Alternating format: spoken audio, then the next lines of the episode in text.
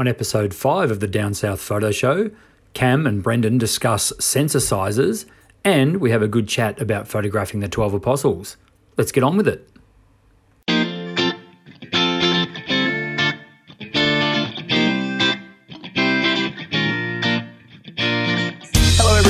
Welcome down to episode number five of the Down South Photo Show. It's great to be with you again. I am Brendan Waites, and I am joined by my good friend Cameron Blake. Hello, Cameron. G'day, Brendan. How are you this evening? Not bad at all, thanks, mate. Not bad at all. You, um, another. Sorry, go. Remember, you remember to say your own name this time. You remember to say your own name this time. That was good. I know. I know. I've been. I think every second episode, I forget to actually say who I am. Yeah, yeah. You're you're down south photo, and I'm show. That's it. I'm I'm just the guy that does the intros. Apparently. we, well, everyone, we, every show needs one. We need to do a rock off to see who does the intro every week. But yeah, uh, I, th- I think we've set the, t- the trend now that you're uh, the, the intro guy. I'm, I'm Mr. Intro, and that's yep. just how it's got to be. Yeah. Nice, nice. Um, good to have you all on board. Um, this is episode number five. As I said, as I said, we are um, enjoying doing the podcast. Well, I'm certainly enjoying doing the podcast. It's been good fun. We've covered a lot of ground already. Uh, the if you haven't already, the previous four episodes are sitting there above us on YouTube, or if you are on, uh, if you're podcasting this, I'm sure you can scroll back through and have a bit of a listen to the episodes. Um, as I say, a lot of ground already covered, but we talk about a fantastic, um, we've got a great topic in photography and it's pretty much endless what we can talk about. Uh, so stay tuned for more enthralling podcasts. Um, Cam, what have you been up to this week? Uh, what have I been up to? Um, well, yeah, welcome everyone again. And episode five, like you said, awesome. Um, this week, actually we forgot to do the subscriptions make sure people subscribe and yes. make sure when they're listening to us make sure when they listen they ring the bell and subscribe or if you're yes. on an itunes. I learned this the other day if you're on itunes or a podcast uh, you can leave a review like a google review um, and you can also uh, share that with your friends. So you can share the review and then it brings other people in to listen. So uh, that'd be great if people can just send a few nice words or half decent words whatever you want to say um, so, so clearly I'm, I'm okay at intros, but terrible at promoting the podcast. So. No, that's okay. No, uh, look, we've got we've got we've got a we've got a running sheet. I thought I'd just you know rock paper scissors. I thought I'll do the promo this week. Yeah. Um, nice. So yeah, but it's great. It's good to be back for another episode. Um, my week, uh, I've literally just returned again, and I'm still in Melbourne.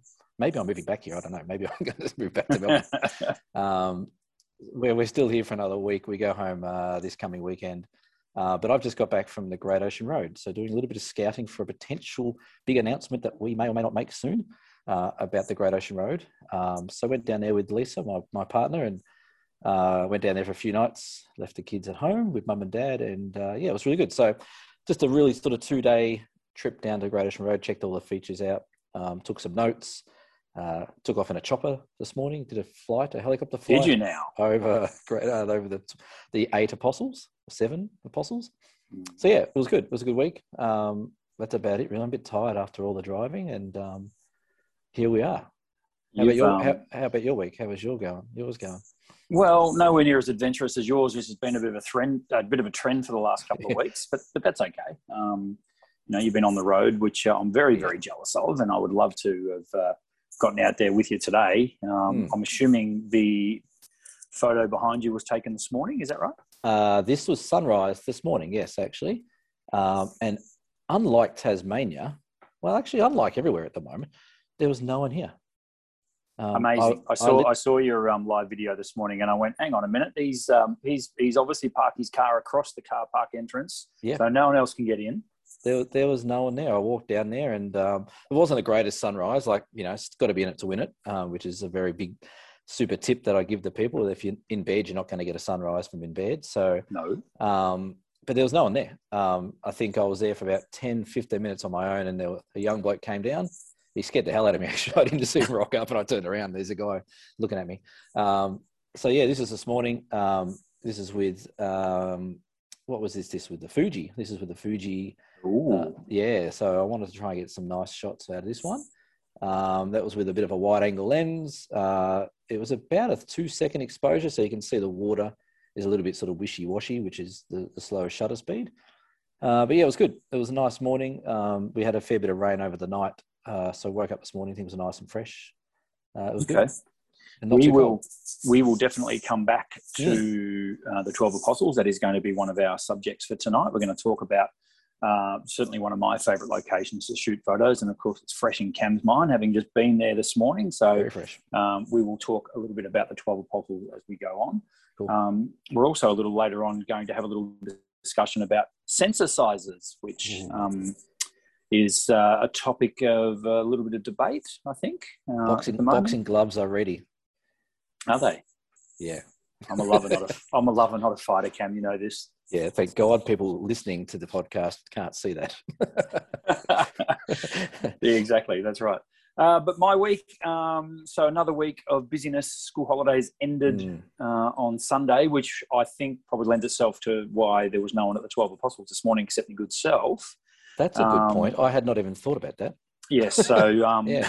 school holidays wrapped up on Sunday. So yeah. um, normally we find at the shops the Monday after school holidays is fairly busy. We have um, a lot of people coming in uh, who might have dropped the kids off at school and coming in to um, catch up on some photo printing or have a bit of a chat. Uh, certainly, the, the, coffee shop across from me this morning was nice and busy with a lot of people who had dropped off school kids and yeah, and having a good chat. So, and, and with um, your with your stores, do you like you say they're busier during school holidays? Do you think? Mm. do you mm. think yeah, mums and dads and whoever they leave everything to that period of time where they've got a couple of weeks off with the kids. They can go get their photos done or go get a canvas done or go, you know, do what they need to do. Do you think, do you think that's why it's busier in school holidays? Uh, no, I, I, find it's busier in school holidays for me because we are in a tourist area. So we, right, we so there's more people. Yeah, yeah, yeah. Ocean Grove, even in winter, um, we, we, mm. are only 90 minutes from Melbourne. So um, Ocean Grove and Barwon Heads in particular, um, Barwon Heads is starting to, well, not starting to, it's been for quite some time, uh, becoming quite a trendy place to go for coffee mm. and, and brunch and that sort of stuff. And it's got some beautiful spots where you can sit and uh, check out the Barwon River as it feeds into the ocean there at Barwon Heads. Mm. Um, or, and of course, Ocean Grove is literally a stone's throw away. So we get a lot of uh, a lot of people across the bridge from Barwon Heads. Yeah. Um, hanging around Ocean Grove, looking at the shops and that sort of stuff. And that's where my shop is, uh, and also my shop down in Torquay.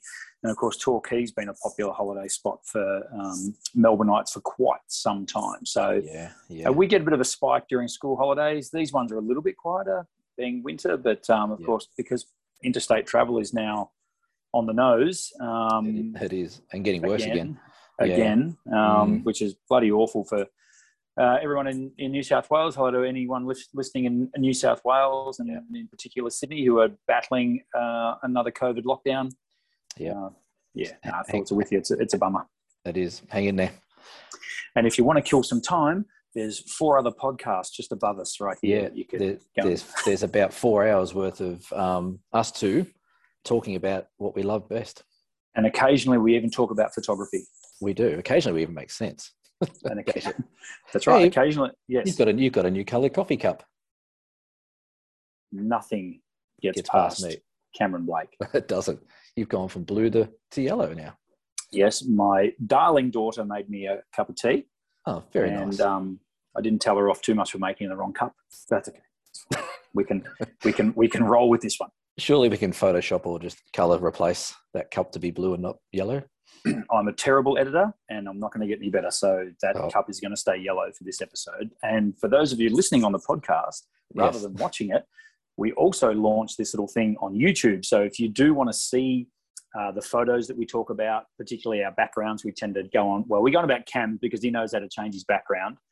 old old granddad over here wouldn't have a bloody clue, and uh, I fumble around with and live in the four uh, the the four by three ratio world. Yeah. So, uh, but anyway, it's um yeah. So if you do if you're listening uh, in your car or you got your headphones on, you're out for a walk, and you want to see what we're talking about, you can also uh, view this on YouTube and you can subscribe to our YouTube channel, which is free. Uh, and you've got the little bell icon for that as well. So we are, we are getting enough of the plugging, right? We are getting very close to 100 subscribers on YouTube. Which wow. again, again, if we both sat down and had a beer and said, "Hey, let's start a podcast slash YouTube show," I reckon we'll get 100 subscribers. I reckon we would have both laughed out loud and just had another beer. I reckon, but yeah, that's right. We're heading in the um, right direction. We are we are heading north as far as the numbers are concerned, which is great. So um, if you've got uh, uh, maybe a family member or a friend of the family who's also into their photography, make sure you share yeah. it with them and uh, let's get this thing over 100 by the next podcast, yeah. Mate. And if you're in, uh, I, I found as well, there's so many um, little um, Facebook groups and uh, all these different WhatsApp groups of photographers that all share photos and share tips and things like that. So if you're in any of those groups, feel free to drop a link in there because um, there's usually like they're all like-minded people. They all love photography. Uh, they might want to learn a bit more about landscape photography or listen to what we have to say. So feel free to um, drop a link in there and share it around. Uh, don't worry about asking the admins of the group. I'm sure they won't care that you just drop in random YouTube and podcasts to listen to.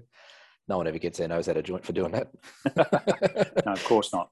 no. Um, now, um, I want you, Cameron, to tell me about mm. the is it Beaker Street Scientific it is, Photography? It is. So in Hobart, the uh, Tasmanian Museum, uh, they have a scientific department slash arm uh, called Beaker Street, and they do a whole heap of different scientific uh, activities all throughout the year. So it uh, could be anything, uh, all different different things. But each year they run a scientific photography competition, and the entries have just closed uh, as of last night. I think it was last night at midnight or whenever it was. Um, so we've almost got an extra.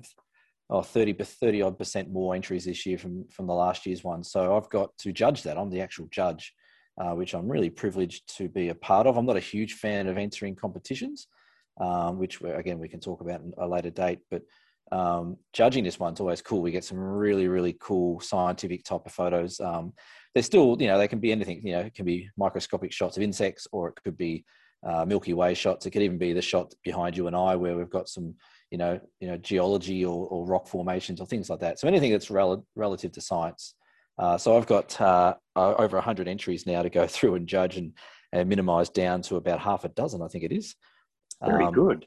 So that's what I'll be doing for the next few days. Um, and I've so already. I, I, have a question for you about judging. Um, yes. When you judge, I'm assuming they get sent to you as a Dropbox link or something like that, and you view them on a screen. How does that work? They do. So with this one as well, because um, because of good old social media that we keep plugging, uh, it also has its uh, downfalls as well. Sometimes where um, you can also see a lot of people putting their images up and say they've entered this competition. There's also like a people's choice section versus the judges section. So then they combine them at the end to get a big pool of finalists.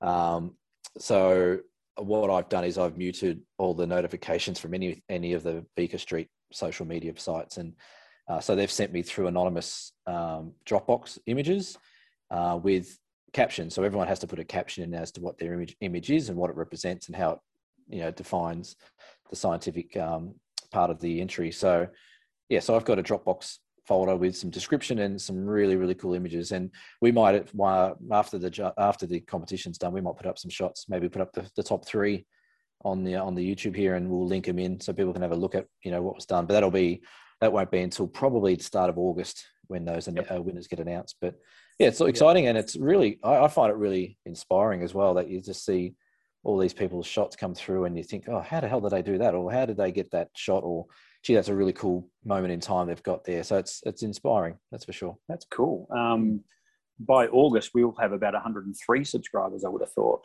I reckon by August we'll have 200. Just put it out there. Nice, I like it.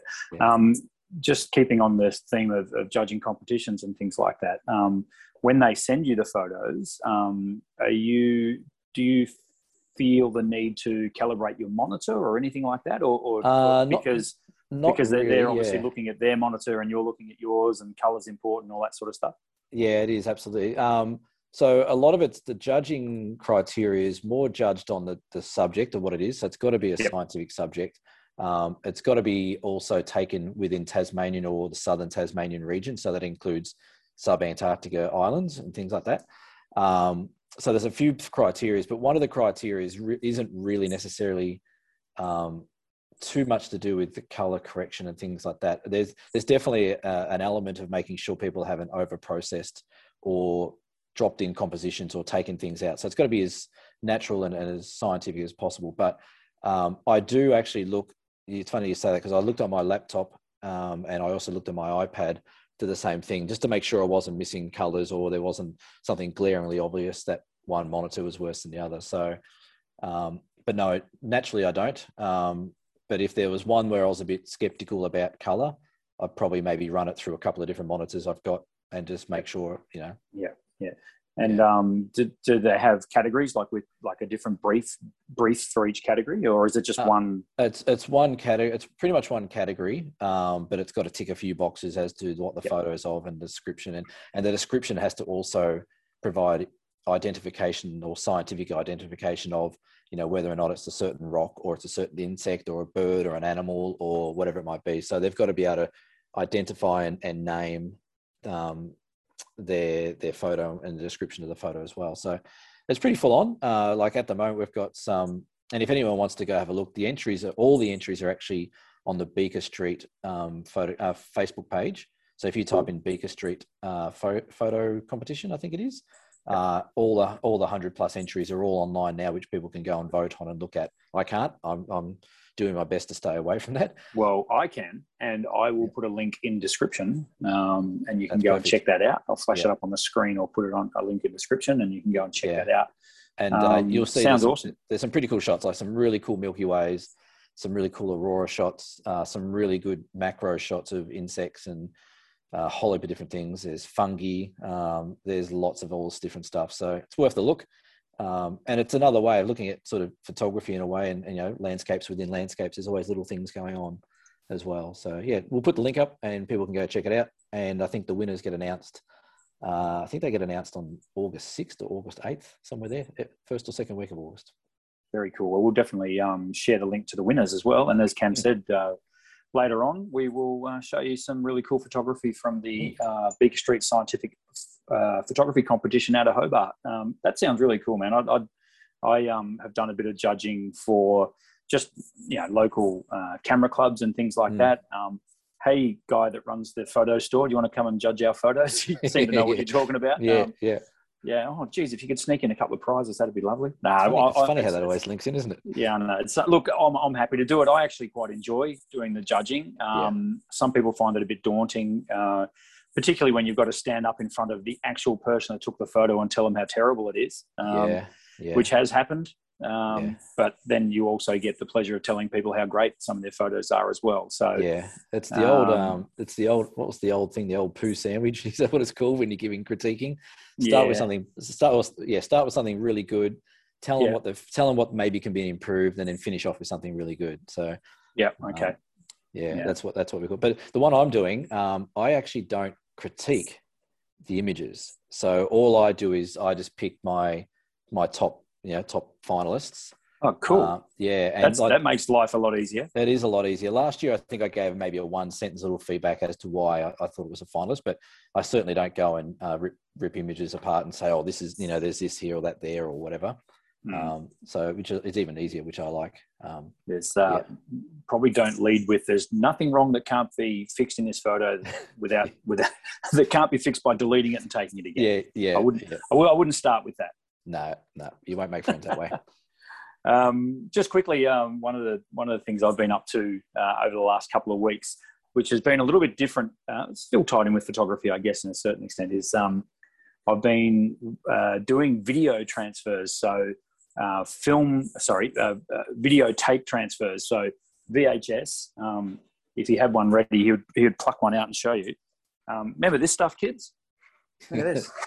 I wonder, I wonder if I'm, I'm, sure there'd be at least one person watching that understands what a VHS is, but I don't think there'd be many.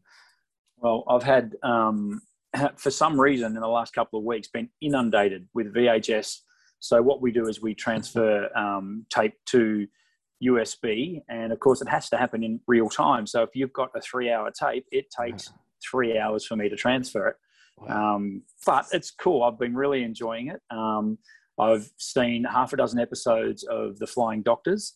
Um, I, I, actually saw uh, an original taped episode of Tonight Live with Steve Vizard. Oh, Steve Vizard. God, that's going back. yeah, I I, uh, I, dated I dated it at 1989. Um, wow, it was it was pretty cool actually. But of course, yeah, they're all. It, most of it is like you know kids' birthday parties, a lot yeah. of weddings. My goodness, yeah, a lot of weddings. Yeah Um, so do you, get, do, you the, get the, do you, get the, popcorn going and just get in the lounge chair and just sit there and uh, watch uh, no, see, this is the thing. I, I, get it started and then I minimize yeah. the window. I don't have yeah, to watch okay. it. I just need to know that it's recording. uh, thank God for that because, yeah. Uh, yeah. there'd be some stuff that I'm sure I've probably copied that uh, I need to hand over to police, but that's another story. um, what, also, what I did was as well, I got also got uh, given some high eight tapes. Now, Cam, do you remember High Eight? I remember High Eight. They were smaller. Yeah, and they I, were. And, and, if I remember rightly, when we used to do the video transfers, here's one I prepared earlier. There you go. When we used to do the mm-hmm. video transfers at Camera House, that yes. that brand we won't mention. Um, yes. Was, does it? They used to slide into the bigger VHS tape. Ah, no. See, now this is where the confusion begins because right. what you're talking about is VHS C um, which which was a smaller VHS tape that fit into one of these, which was an adapter. Yeah. So you can see the small tape goes in there, and I haven't oh, got a VHS C tape here to show you. But anyway. Yeah. Yeah. Yeah. Long story short, I um, I put out the call on my shop's Facebook page um, for anyone who might have a, uh, a high eight video camera, and lo and behold, look what I got! I've got wow. myself a high eight video camera. There you go. It's, it's got 560 times zoom. it, it has 560 times zoom. Um, it's awesome. I love it. I mean, I, you know, I've said this before, child of the 80s, so uh, I yeah. love seeing this stuff. Yeah. Um, of course, it doesn't work. Oh. So, yeah. That's good then. anyway, yeah, look, um, and then, uh, and then uh, two days ago, another one turned up. So now I've got two, and the second one does work, and I am now. Right starting to transfer well. Do you, re- do you realize you're, you're going to probably dig yourself a hole here mm. because the thousands of people that listen to this podcast, maybe not, they, they, might even was, listen, you know, let's go fast forward five years from now and someone goes, yeah. this, this show's great. And yeah. then we get to episode five and you're plugging video transfers to USB. you're going to get like a box of people's, you know. This, this segment was meant to be what we've been up to this week. Oh, right. And that's not, what I've been up to this week. Oh, okay. So you're not, you're not promoting this service. You just, you're just punishing everyone. No, I'm not, I'm not. I'm not promoting the service, but it is something that we offer down cool. at Camera and Photo. uh, right now, because um, you found yourself this morning at the Twelve Apostles, yes. um, I thought it'd be a cool idea to make the 12 apostles, um, one of our topics for discussion tonight. Now, the reason I wanted to put it forward as a topic for discussion was because, apart from possibly Uluru, I can't mm. think of another sort of more photographed land, like landscape. Yeah. In, in, it, I'm not. I'm excluding cities like the Sydney Harbour Bridge, but yeah, all that sort yeah. of stuff. Yeah. But as far as uh, a natural a natural landscape is concerned, I'd, I'd say Uluru is probably number one. But I reckon mm. the Twelve Apostles, as you see behind you, would be number two. Yeah. Um, and I wanted to talk about the difficulties that I find every time I go to the 12 Apostles. When I get there, I absolutely love it. I, I love seeing the view. Um, it really sort of spins my wheels. Like it, when when you walk down those steps for the first time and they all come into view, it's really cool. It's it's a yeah. it's it's it's it's a very very beautiful landscape to look at pretty much every time every time you go there regardless of the weather conditions yeah however the first thing that springs to mind for me is right how am i going to shoot this thing because it's always for me you're looking for something a wee bit different yeah now of course when you get to a, a scene like the 12 apostles it's been shot as I said, it's the, probably the second most photographed natural landscape in Australia. So it's yeah. been shot to death by from every single angle. So yeah, yeah, um, yeah. As much as I love being there, I find myself forever putting the camera up, putting it down, looking, hanging over a fence, trying to get a. Oh, do I do it this way? Do I do it that way? It's yeah. always really, really difficult. So. Um, I also, uh, and now going back to your video this morning, if anyone saw it on Facebook, um, what did you put? Fake advertising, Cam. Um, so well, Cam Cam yeah. was on Facebook this morning, and he was pointing at the apostles and saying, "Hang on a minute."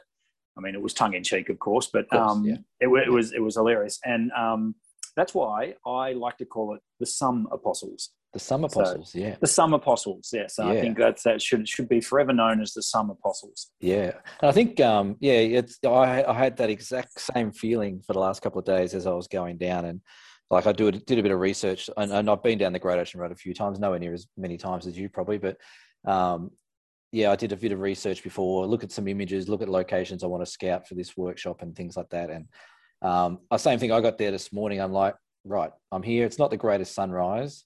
Um, what do I do? Where do I shoot? Where do I look? Do I look this way? And I found what I, I, I find a lot that I do when I go to these locations is I try and turn off the image that everyone's got in their head. And what I what I purely concentrate on is light. So, um, so behind me in this shot that people can't see, but we'll put up on the screen maybe. Um, what um, what I, what was happening in front of me? I had the seven apostles in front of me, and then I had mm-hmm. the two apostles or whatever they are behind me, and that's mm-hmm. where that's where all the morning light was was behind me. So I found myself, and when I was there for a little while, and, and by the time I got myself set up and the the sun had come up a bit, there was about ten people up the other platform uh, looking at the 12 apostles, the classic view, and I was the only one shooting the other way. And the other way had some rain bands with a bit of sunlight coming through over the water. It had a lot more sea spray going that way than it did looking, I guess, up up the coast, up west. So I find myself when I go to these these iconic places, and you know, I think we can add Cradle Mountain to that list of most photographed places as well. I find myself thinking, okay, I'm, I'm here to take a shot of this location, but I'm going to let the light dictate where I point my camera because yep everyone can go to Cradle Mountain and go, well, everyone knows that's Cradle Mountain. Uh, everyone goes to the 12 Apostles and that this shot, this classic shot, everyone knows it's that and Uluru. But trying to be a little bit different by chasing the light and maybe looking a little bit more abstract or putting different things in the foreground, that's how I try and switch my brain off a bit. But having said that, I also, for my own catalogs, also take the classic shot.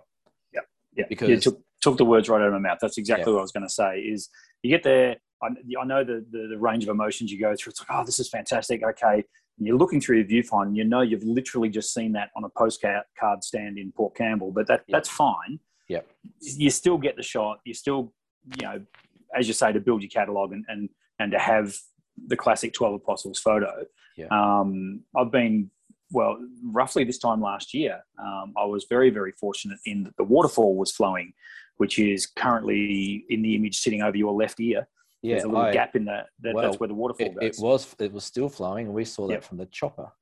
Ah, very good. Mm, so yeah, um, I'll um I'll overlay my photo here if I remember to in the edit. Um, yeah, it was it was nuts. We we had one night in Port Campbell last year, and it rained the entire night, and I laid there with the biggest grin on my face because I knew the water flow, waterfall would be pumping, and it was uh, it was really spectacular, something to see. So that sounds like my night last night. It rained all night in Port Campbell well, as well. Um, and got you a, got a waterfall. I got a waterfall, but what I did get a, a photo of, we went up to London Bridge, yep. um, and there's a little section down the bottom of London Bridge where there's a lookout, and there's a water river that runs out underneath mm-hmm. this platform.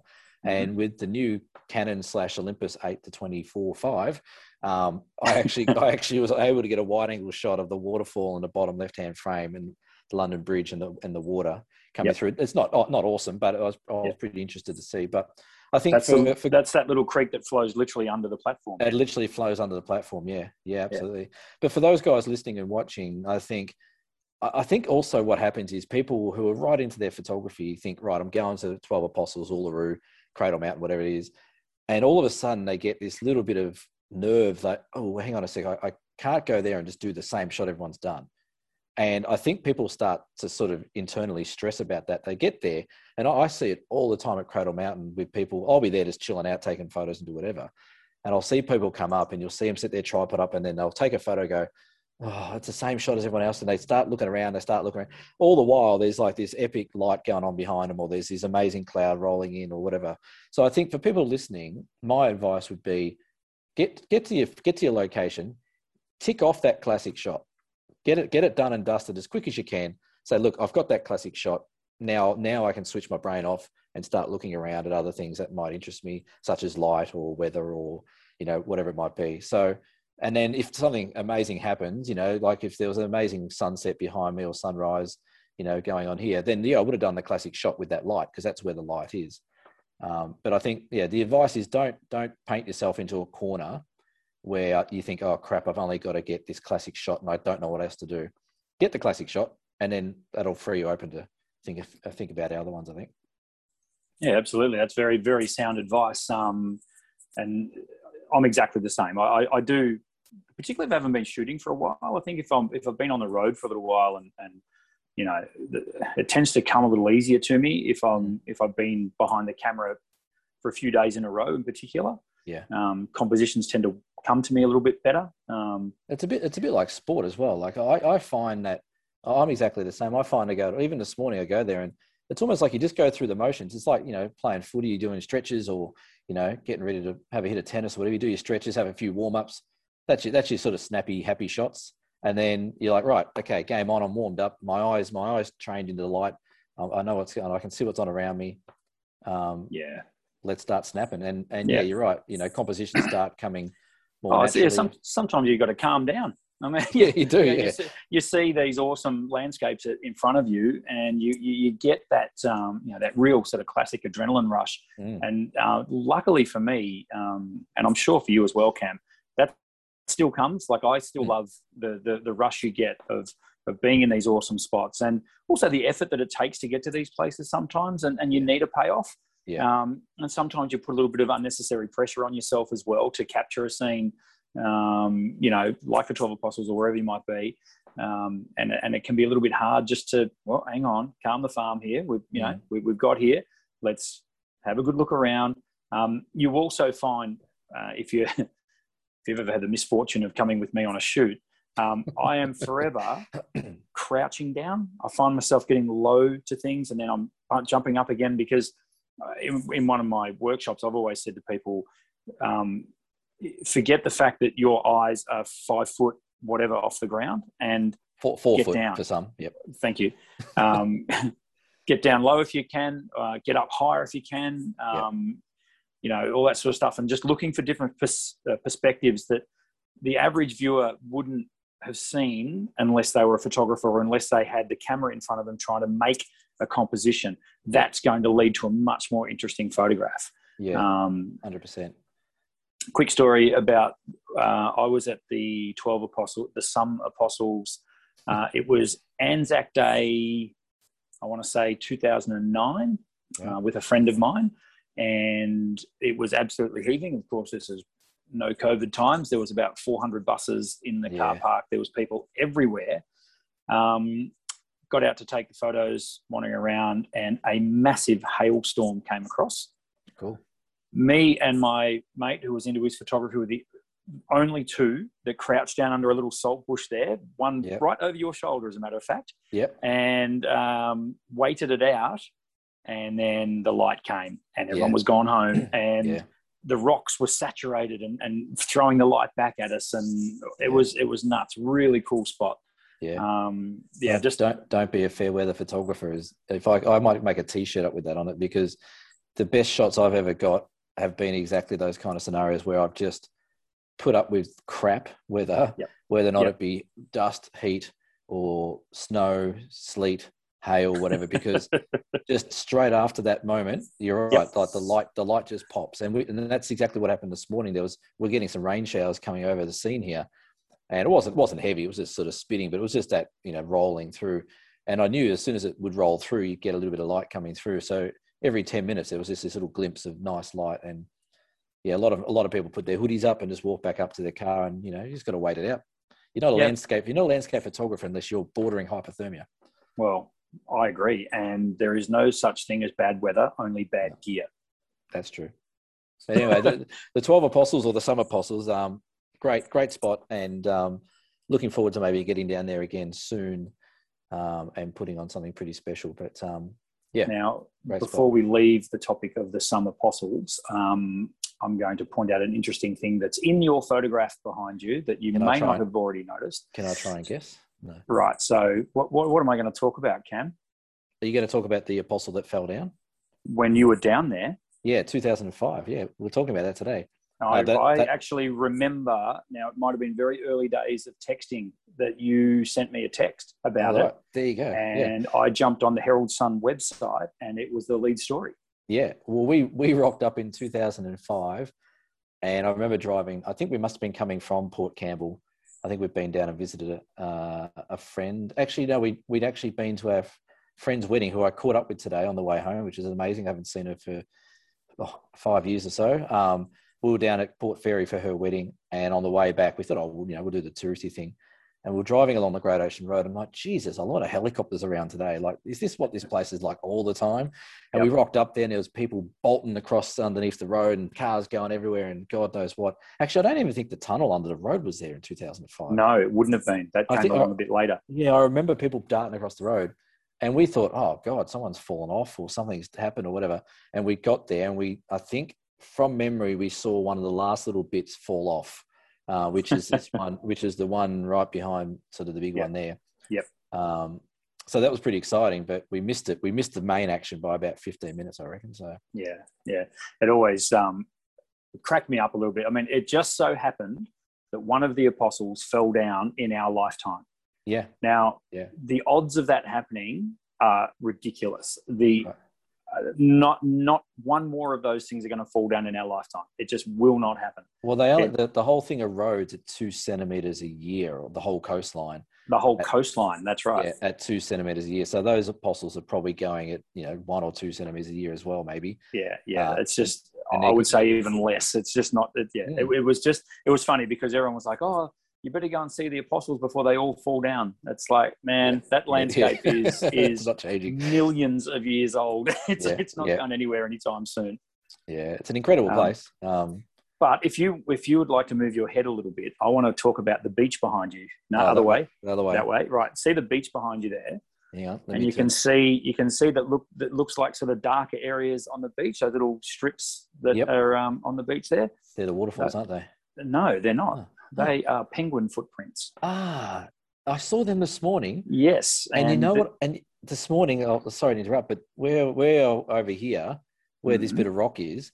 As mm-hmm. I looked over there, there was this sort of it looked like something had been dragged out to the ocean, mm-hmm. and um, I noticed there was a couple of little looked like little hooches or little um, like little buckets that have been put there.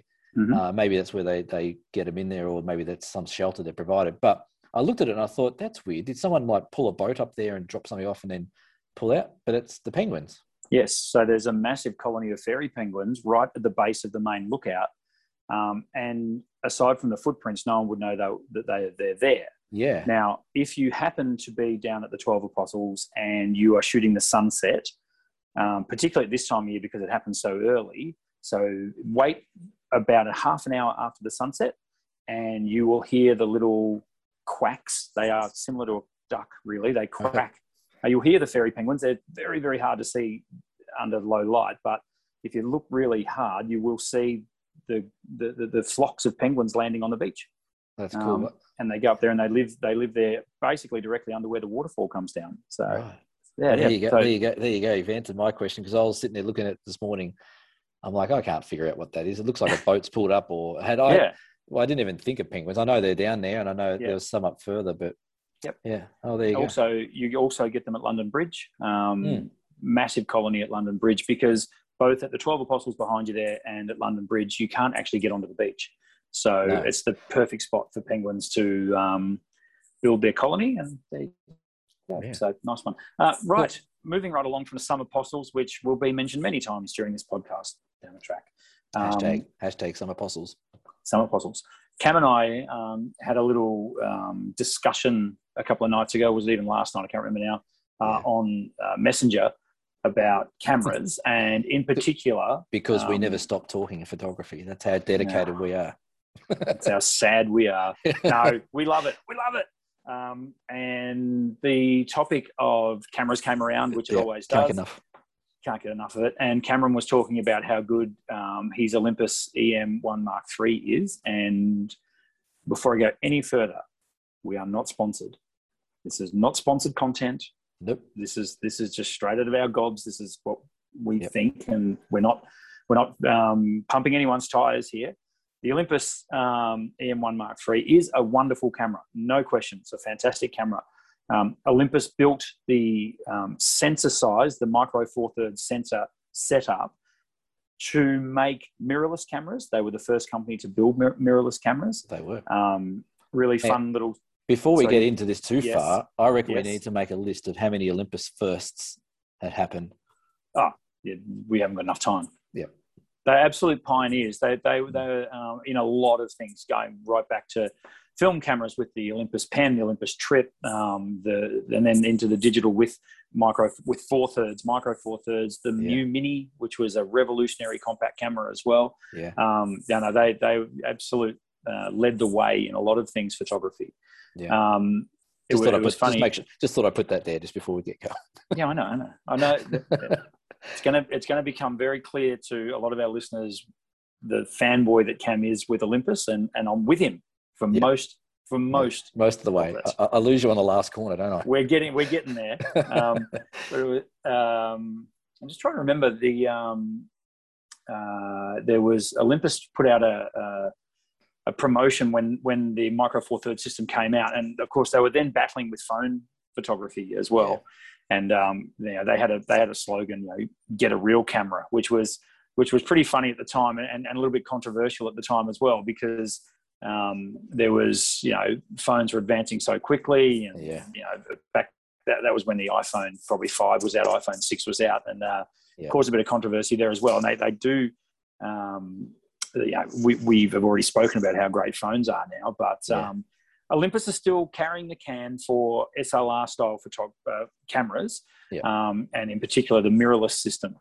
Um, and their sensor size that they went with when they decided to go mirrorless was the micro four thirds sensor. Now, this is a small sensor. It's um, it's actually tiny when you compare it to even a, an APS-C size sensor, which uh, a lot of cameras used uh, through the 2000s, and then of course full frame became full frame in air quotes became the thing, um, particularly because full frame mimicked uh, the size of a piece of 35 mil film. That's right. Um, so yeah, that's right. So what it meant was any lens that you used, if it was, for example, an 18 to 55 lens, well, it was an 18 to 55 lens. There was no crop factor or anything involved that's because right. the sensor size mm. wasn't half the size of a piece of 35 mil film. It was actually a full frame sensor. Now, for me, and this is just personally speaking, um, I think Olympus, in hindsight, might be sort of regretting not getting into full frame. Um, one of the head honchos from Olympus stated about five years ago Olympus will never make full frame cameras. So, what they're sort of hedging their bets more towards is the travel market, which I think is still very, very, um, still, still very, very popular, even though no one can bloody travel at the moment. But the travel market, meaning that they can still produce incredibly small cameras um, particularly their Olympus pen range, which um, uh, uh, not only mirrorless, they don't have a viewfinder at all. Yeah. They just literally rely on a screen that you can put a lens on the front of. So um, they're, they're absolutely awesome. And again, fantastic for if you're traveling and you want small lenses to travel with. Um, very, very uh, a great idea. However, Cameron asked me the other night, what camera would I buy right now? And because I am I do run a camera shop and I'm in the industry and I've got a lot of, I know a lot of people who use uh, different cameras. Right now, in my opinion, the best system on the market is the Sony system. And the reason I say that is because Sony's uh, sensors are incredible. Sony make a lot of sensors for a lot of different manufacturers. They, they definitely do. make sensors. Yeah. They definitely make sensors for Olympus, um, yeah. which is kind of ironic, I suppose. But um, Olympus have always modeled themselves as an optical company rather than an electronics firm, whereas Sony, um, so Sony bought into the Zeiss system for their lenses, uh, but Sony w- ran with full frame very, very early in the piece. Yeah. Um, they are now about 10 years down the roadmap of full frame um, technology. And what I'm seeing from, particularly when I'm printing pro prints and things like that, from people who are using the Sony system, I'm just seeing a higher level of clarity in the image. And that's not necessarily to do with pixel count or pixel density. It's also to do with the technology where Sony have that Sony have built from the ground up. So they basically took all their lenses and threw them in the bin. They built a brand new system from the ground up in the A series, uh, and then designed their lenses to marry to a full frame sensor. So you're getting the, the, the electronics so the digit, digitization of your image from the get-go, from the entry point on the lens right through to the image yeah. processor. So yeah. uh, from my point of view, and from what I've seen, if someone held a gun to my head right now and said, you need to choose a brand new camera for landscape, it would probably mm-hmm. be a, a Sony a7 III, yeah. um, which is a 24 megapixel full frame camera that I love. And what lens? And what lens would you uh, would you want with that? 16 to 35 f4 is the okay. one I am actually having a good look at at the moment. Right. I would probably um, spend the extra thousand dollars and get the 1635 f2.8 Ooh, and the okay. reason I would do that is purely does, for Astro. So does, that come, does that come, with two knee reconstructions as well? See now, um, it's not that heavy. uh, uh well, uh, yeah, true. Well, look, they're, they're all they're all good, great points. And I'm, I'm again, I'm not uh, going to sit here and rag out any brand of camera because, as as we said the other night as well, like it doesn't matter what camera you're using as long as you're out there having fun and getting the results you want. Um, but again, I think what you're saying is important in regards to the process of photography. Like I'm, I'm, I'm big about the three steps. So we shoot it, we develop it, and then we print it. And obviously, you see a lot of the the, the last bit of printing because that's what you do. You're you're a professional printer, and that you get all the images coming through to you. Um, what I always have that I, I get this question a lot uh, on workshops is you know full frame versus crop sensor APS-C or micro four thirds. You know which one's better, which one's not. And I would say uh, any given workshop or any given guest that I talk to, the first thing I'll ask them is, how many prints do you make each year? You know, and what do you do with those prints? And you know, what what's your purpose of shooting? And the majority of them say, oh, I don't print much. They just sit on my hard drive. I share them on Facebook, Instagram, share them out with my friends or whatever. Um, I might print the occasional one or make a calendar up for something each year. And my my pushback to that is then if if you're not printing stuff to a point that it's got to be bigger than probably A2 or bigger, then to me, I do not see any extra benefit of having a full frame camera versus an APS-C or a micro four thirds camera. And I think uh, based on the majority of people shooting, like professionals, completely different story. You know, they need to be able to provide really high quality images, really high quality resolution. Uh, they may need it for commercial use or billboards or magazines or whatever it may be. Um, for landscape photography, again, you know, you might be doing massive prints for customers or putting in your gallery. But for the majority, and I would say, you know, the 98% or more of people who are just shooting landscapes, they're, they're not printing anything bigger than probably A4 or A3. And in that in that scope, I, I don't see that there's a huge difference when someone puts a picture on the wall that's out of an Olympus Micro Four Thirds or a Sony full frame digital camera. I don't think you can sit at a reasonable distance and say, "Oh, yeah, that's heaps better than that one." No, so you've you've hit the nail on the head there. And see, I can now produce canvas prints for people from an iPhone. Yes. Um, and what I always say to people, if it looks good on your screen, and particularly when you've pinched it in and zoomed it up a little bit, and you can still see plenty of detail, it's going to print beautifully because of correct viewing distance. Yep. Now, this is this is a term that gets lost a lot because no one is going to walk into your house and look at your canvas print from here yeah. and go, wow, that's really sharp. Yeah. it just doesn't happen. Correct doesn't. viewing distance um, for those playing along at home, correct viewing distance for me, and it's generally the rule of thumb, is three times the diagonal.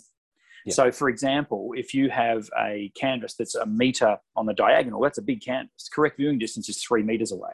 Yeah, that's right. It's uh, apparently quite a similar um, formula they use when you're choosing a big screen TV for a room. Um, it is. If you can sit three meters, or sorry, three times the diagonal away, then that's yeah. correct viewing distance. And I think that works pretty much the same on a print. And I think all, going on further than that, uh, these, like I said, these are the conversations I have standing on the side of Dove Lake, freezing our bum off as we're doing wait for the light for Cradle Mountain. You know, I'll put that to people. A lot of these people are generally full frame users who it almost seems like they're trying to justify why they've bought the more expensive camera or the bigger camera or whatever. And the next thing they'll say, well, you know, if, if, that's the case, well, with a full frame camera, I can crop so much heavier, so much more heavily because I've got more pixels to crop from. You know, if I crop down the Olympus camera down to, you know, most most of them are 20 megapixel. If I crop that down to 16 by 9 or square, you know, I might be getting down to 14 megapixel or 12 megapixel. And my response to that is as well, and this comes back to maybe just being more of a traditionalist kind of photographer if you are heavily cropping your images to the point where you need that you know 40 megapixel full frame camera to crop you know an inch size of that frame out you're, you're, you're shooting on the wrong lens you're shooting at the wrong location and you know you're not doing yourself any favors by you know reducing or cutting out so many pixels. So a lot of people say but it gives me the ability to crop so hev- heavily. Uh, my answer is we'll just change lenses. Crop crop optically don't crop digitally. So if you know if you want a shot of you know, that, that one apostle behind my head there, don't take a wide angle shot and then crop it out because you also then you start creating perspective issues where you know a longer lens and depth of fields and things like that. Change your lens. You know, shoot the lens that you should be shooting for that topic. Um, so that they're the two points I always push back with when people say, "Oh, but it's a half half frame sensor or it's a micro four third sensor." Um, I will I will say one thing though with full frame full frame sensors versus my Olympus crop sensors is if you're doing Astro or Milky Way work or Aurora stuff, then um, the full frame, especially with the Sony's, I know the Sony's are probably, if not industry leading, uh, they certainly should be very close in regards to lack of noise and the ability to you know crank that sensor up and not yes. get as much noise. That's yeah, where. So this um, this comes back down to pixel density um, yep. and ha- cramming. Uh, for example, uh, EM1 Mark III. I'm going to take a guess here. I think it's a 20 megapixel camera. I think so, something like that. Um, it so is 20 megapixel. Yeah, yeah 20 yep. megapixel camera. So uh, the Sony A7 III, uh, A7 Mark III is a 24 megapixel full frame camera. Yep. But the the sensor size is so much bigger, the pixels are more greatly spread. Now, noise is definitely uh, an issue. Um, it's getting less and less of an issue thanks to Photoshop, Noise Ninja, software like this. Yeah. Um, Nik, I think, make an amazing software package Nik, for noise. Nik, Nik Effects for noise, they do as well. Yeah, Nik Effects, yeah. So, um, so yeah, it's getting less and less of an issue. But where you definitely hit it there is Astro. Um, you, you know, you're quite often wanting to shoot at 400 ISO, 800 ISO, 1600 ISO and that's where the full frame sensor will, will win out every time. Yeah. Uh, unless, um, and I wouldn't put it past them, unless Olympus can improve on their um, the, the, low pass filter and the different filters that they put in front of the sensor to improve that. Yeah. And that could be where we're headed, and and, yeah. and fantastic. And I think Getting, again, again, again with that as well, like with my Olympus cameras, I, I generally don't push them any further than F, uh, 1600 ISO because any more than that, it starts to get a bit grainier.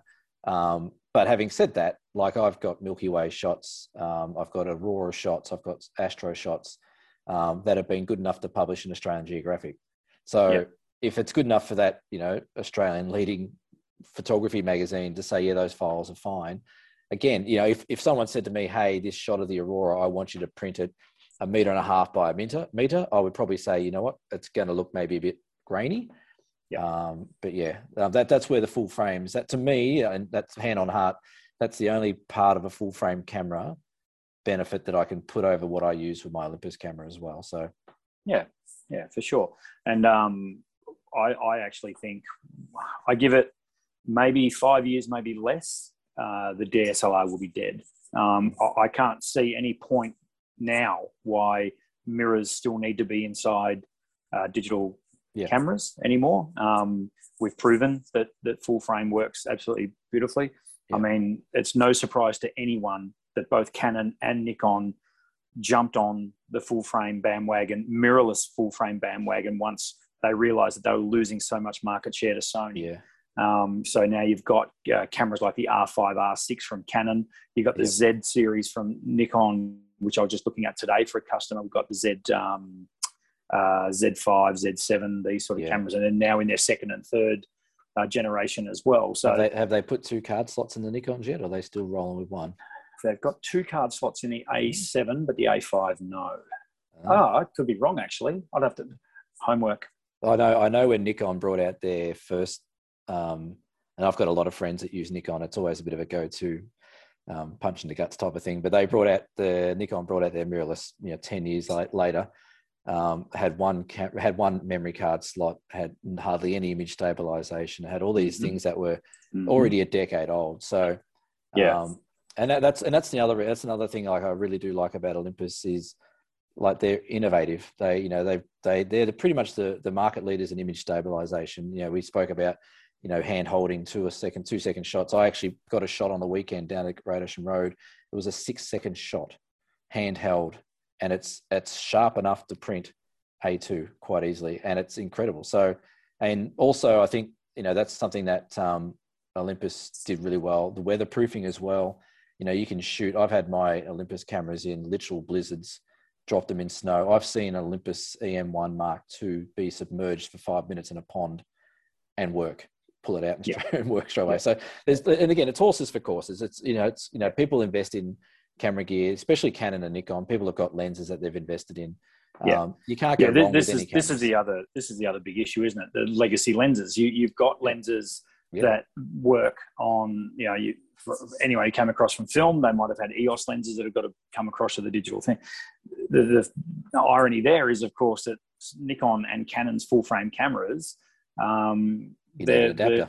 You need an adapter. The lenses yeah. are not native; they don't fit on the new, which is yeah, really interesting. And and just going back to what you're saying about um, Nikon, from from my, in my opinion, Nikon uh, rushed to market for full frame. Yeah, yeah. Uh, and tripped over themselves trying to get their cameras out. Um, yeah. And that's why very quickly the Z series Z5, Z7 were followed by the Z5 Mark II and the Z7 Mark II. They've come out really quickly. Yeah, um, and have vastly improved the system. I think Canon would probably admit they did the same thing with the R5, R6 series of cameras as well. Um, but look, they absolutely, they were, very, um, they were very reluctant to seem to go there, weren't they? It just took them a long time to to catch up. That's for sure. Which was kind of funny. It was like, well, did you learn nothing from the digital revolution? Mm. Like you know, companies like Kodak. I was going to say Kodak. Imagine, imagine Kodak. We're not going to make it. We made the first digital camera and then never made any others. This won't catch on. we'll stick to film. Thanks. Unbelievable, and and that's that's what happened. I mean, mm. Kodak is one. Agfa is another. Minolta is another. Minolta. Yeah. Gone. Gonski. Yeah. Don't exist anymore. Oh, well, no. sorry. They probably make photocopiers. Yeah, well, they got bought out. By, they got bought out by Sony, didn't they? Minolta? They did. Yeah. They did. Um, Sony originally, when they got into their digital cameras, bought the Minolta mount system because, yeah. again, for that legacy reason, yep. knowing that there'd be a lot of Minolta lenses out there. Yeah. Um, didn't last long. Sony no. Sony wanted to reinvent the wheel there, and they did. They they put out a new mount system yeah. and away they went. Look, so, I, I, look. I think the Sony the Sony cameras are brilliant. They they are a beautiful camera, and their lenses are beautiful, and the system's beautiful. I know they had some issues with batteries in the AR7 II, I think it was, um, where they were chewing batteries really quick. But look, I think they're they're a brilliant system, um, and you know I've seen there's some guys in Tassie that use the Sony's. Um, and they just get stunning shots. So again, it's you know it's a, it's a tool. You know the tradesmen and the tools. Um, you know, like you said, you can go out and buy a set of you know ping ping golf clubs. You're not going to win the U.S. Open. Um, it's the same as you go at the best buy the best camera in the world. You're not going to take the best shots in the world. So it's a it's it's an extension of your of your your vision and passion, and that's what the camera should be. No, that, that's exactly right. And one, oh, we better wrap this up. But um, one last thing I wanted to say about camera equipment is uh, it's pretty bloody tribal. There's a, oh, yeah. a, lot of, a, lot of, people who, who get into one particular system just they're diehards. They love yeah. it. And that's great because it's worked for them. It takes great photos for them. They're not interested in changing gear. They just want to use what they've got. Yeah. Um, if I look through my catalog on my website, I'm going to say 70% of my photos were shot on Olympus. Um, no, they and and and I I've got some awesome photos. I think yeah. that photo behind me is probably on. Yes, that is. That's shot on um, on an Olympus EM5 Mark II with a uh, what's that ultra wide, the 14 to wide angle. So um, the, the seven to 14. No, the oh. sorry, the nine to 18. Oh yes, yep. Yeah, said, beautiful. No, no, I said the wrong thing. Nine, nine to 18, which is a great length. The yeah. weatherproofing, as you said, absolutely brilliant. The robustness, fantastic. Yeah. They're built like absolute tanks. But yeah, when it comes down to it, I suppose, it, you know, if money's no object, you could buy a complete Olympus system for that's fantastic to travel with if you want to travel light. Yeah. And you could buy a full frame Sony, Canon, Nikon, whatever system that you want. Yeah. Um, you know, so you don't necessarily just have to get one brand having said that, quite often though the menu systems translate really easily between within the brand. So if you've got yeah. a particular Olympus camera and then another Olympus camera here, you're going to know how to use them. Same yeah. with um, you know Nikon with their APS-C system. It's now very familiar to their full frame users. Yeah. Um, so it's a shallower learning curve and, and and therefore generally easier to use and therefore generally uh, easier to get great photos with. So yeah. Yeah. Um, great topic. If you've got any comments about sensor sizes, leave a comment below. Um, yeah. If you think we need to uh, revisit this subject, we would love to hear your thoughts and opinions on that. Yeah. So to con- so to conclude, we we don't have a a winner, do we? There is no, no winner. There, there's no winner. There's, there's never going to be a winner. No. Um, you know, there's it's it, there's always going to be um, different people with different opinions on this subject. And yeah. as I say, because I'm lucky enough to be in the industry and I've been able to use and see the results out of all these cameras, yeah, um, I can make a pretty informed informed uh, judgment on it. But I think, um, as you say, at the end of the day, horses for courses, folks. That's it. Beautiful. Um, so moving right along, um, we have a very. We're going to. Uh, we're probably getting close to time, so we won't be too long on this one. Um, we have uh, our dear cam segment. I believe someone else has done a dear cam. I was going to say our um, very incredibly popular dear cam segment, but yes, it's not that popular. Yeah, it's, it's running. It's running at about a fifty percent kill rate at the moment, isn't it? Yeah, it is. But anyway, yeah, that's uh, right. Jenny from Drysdale, my neck of the woods, just Beautiful. over the way here. Um, Jenny from Drysdale, dear Cam, can I still shoot good photos on a film camera? Mm. Oh, hi, Jenny. Um, yeah, you can. Simple answer. Yeah, absolutely. Um, I still shoot film quite regularly um, on my trusty Olympus OM3 Ti. Plug, plug, chiching. Um, You're such a fanboy. Oh, just, just yeah. Like I said, we could do a whole series on that. Um, but yeah, definitely film. I think you still can, and it's funny. It's a it's a good question in a way because I shoot not only 35 mil film, I actually still shoot a bit of five inch by four inch film, so large format film uh, on my large format camera. And because you've been shooting digital so long, and I, I learnt on film, I studied on film, and I learnt on film. So I'm showing my age there, where I actually did shoot quite a bit of film. Um, but I took some shots uh, over the course of the last probably six to eight months all around Tassie on my large format film. And I just sent them off to Vanbar's in Melbourne here to get them uh, processed for me uh, last couple of weeks. And every time I put it's just that, that whole thing where you chuck in film, you're like, what the hell have I got? Am I going to get any good shots? I'm not getting any good shots. And I got some shots back. Uh, I got a couple of rolls of 35 mil and about eight sheets of film. And all but a couple of them I was really happy with. Like you know, straight out of camera. Uh, they had fairly good composition. The exposure was sort of spot on for most of them. Um, so I think you can. I think definitely you can get good shots on a film camera. But I think the beauty of film, and, and this is something I try and teach in workshops, is I actually try and drive it into people that if you're shooting digital, shoot like you're shooting film. Don't don't take a thousand shots of the one scene. Take 10, 10 take 10 killer shots of the same scene. So take your time, you know, make sure your settings are right, make sure your composition's right, make sure you're there at the right time of day. So get all the, you know, the pre stuff done. And then, you know, if you shoot on film, there's nothing saying you can't get shots that look like, you know, the shot behind Brendan there on film or the one behind me on film. Um, you know, you don't get that extra adjustment of editing afterwards. Um, but I think, you know, I, I, shoot on things like Fuji Velvia, Fuji Provia, uh, Kodak, Kodak uh, E100 and Ektar uh, all amazing different types of films, C41 and E6. Um, but I, there's still a bit of a buzz I get looking through a loupe at a slide, and to something that just looks more realistic. A film, a negative to me looks, or a slide negative looks more realistic to me than what a digital file does, and I can easily tell the difference between digital and film. Um, so the answer is, yeah, it's an absolute massive yes. I think you can. Um, and I think it's a great way to hone your skills, and I think it will only improve your digital photography. Very well put. Um, I, I, would absolutely 100% agree with you. Um, only because, well, not only because, but one of the main reasons is we shot on film for 75 years. Yeah. Jenny from Drysdale. So, um, and there has been, you know, some of the greatest images ever captured were captured on film. Yeah. 100%. Um, I don't know. I, I, I hear your argument about, or hear you, what you're saying about how good film is and how organic and how natural it can it can look and feel. Yeah. Um, the the downside for me when it comes to film is the expense of it. Um, yeah, yeah it's, that's right. You know, I'm selling 35 mil film at, at, at my shop, ten bucks a roll to yeah. buy it. If you just do a basic develop only and get digital, ironically digital files from it, yeah, 24.95. Now there's yeah. 35 bucks um, I can now sell you a 16 gigabyte memory card for 35 bucks, which is going to hold 7,000 photos or something, or whatever, depending on the camera you're using, 4,000 photos. And time and time and time and time and time again. That's exactly right. So yeah. I get it. I understand film and I understand the love of film. It's like vinyl records, something, there's something about them. There's something very tactile about yeah. film. There's something um, very nostalgic and very retro about film, and I understand all that. Um, but what I will say is that you will definitely hone your skills on film a lot quicker than if you're just shooting digital.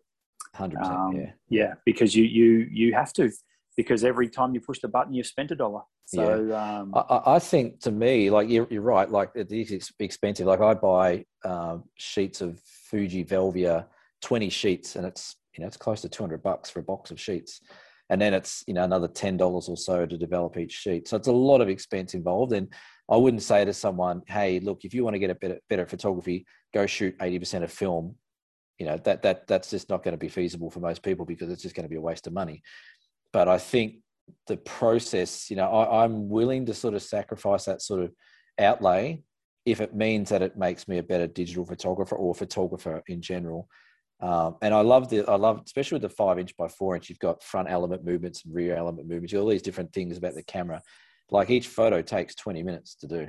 So you, you, it's not, a, it's not a, you know, get to the 12 apostles right on sunset. It's get there half hour before the sun comes up, get everything ready and just wait for that moment. So if anything, I think the, the, the experience of shooting film teaches you patience. Uh, and I think it will make you a better shooter in the long run. Yeah, absolutely. Very well answered. Very, very good, dear Cam. So if you've got a dear Jenny. Cam, good on you, Jenny from Drysdale. If you've got a dear Cam question, post it below. Um, it generally becomes mostly dear Cam with a little bit of dear Brendan shoved in the end because I can't help myself. So um, uh, if you want us to answer a question, send it to uh, put a comment below or send us an email. Um, we are over time, which means it's probably been a good podcast with us gas bagging on. Yeah. Yeah. Um, I would uh, just like to quickly um, do a bit of plug for camera and photo. So visit cameraandphoto.com.au, check out some of my photography, but also audio prints online through cameraandphoto.com.au. Do you, uh, do you process yes. do you process E6? No, you don't, do you? Uh, no, but we do have we can facilitate it for you. In other words, we can we have mm. people who can do E6 for you. Um, we just need to send it off, and it takes a bit of time. Um, okay yeah, look, we do C41 processing. I have a lot uh, faster access to C41 stuff. Yeah. So um, all regular 35 mil film processing yeah. gets done in Geelong, whereas yeah. the E6 stuff has to go to Melbourne, so it takes a little bit longer. So fair enough. Um, but yeah, I'm really actually with. I think in the last week we've taken in across the two shops about 50 rolls of film. So it's still getting used. It's good. I like it. It's it is. It's it's um yeah, it's interesting. A lot of younger people who are yeah. finding cameras at um, secondhand stores and places like that, and yeah. you know, thrift it. shops and that, and want to give it a crack. So it's great. I'm all for, all for it. Go for yeah. it. Um, Cam, quick plug for your. Uh, yeah, yeah. So camblakephotography.com.au. Uh, I've actually, I've, I should have mentioned at the start. For the rest of this week, well, actually, by the time this gets released, you've got till midnight on Sunday, the 18th of July. Um, yes, so I'm doing I'm doing 25% off all my prints on my website. So excellent. whether or not Tasmania or whether or not it's the Flinders Ranges or Great Ocean Road, I'll put them up or anywhere. Uh, all my prints are 25% off until the end of this week, midnight, Sunday, 18th of July. If you mention if you want to put a mention down there, if you missed the sale, just send me an email and I'll still do the 25% off for you uh, for yeah. a little while. But yeah, so that's what I've got going on. Um, and I'm looking forward to getting home. We get home a similar sort of time later this week. Uh, and hopefully to get back into the nice, cold, snowy Tasmania. Fantastic. So next week's podcast, you'll be back in Hobart. I should be. Um, so looking forward to that. Next week, we are going to be talking about what makes a great landscape image, which will that's that's open slather right there, Cam. That is, yeah. That's it's a big big topic for us to discuss. Yeah. Thanks everyone for tuning in. Um, it's it's uh, been fun. It's episode five in the can. We will catch you next week. Cam, travel safe back to Hobart. We'll, thanks, we'll talk to you next week as well. Awesome. Um, thanks for everyone for tuning in, and we will talk to you next week. Thanks, guys. See you soon. See ya. Bye.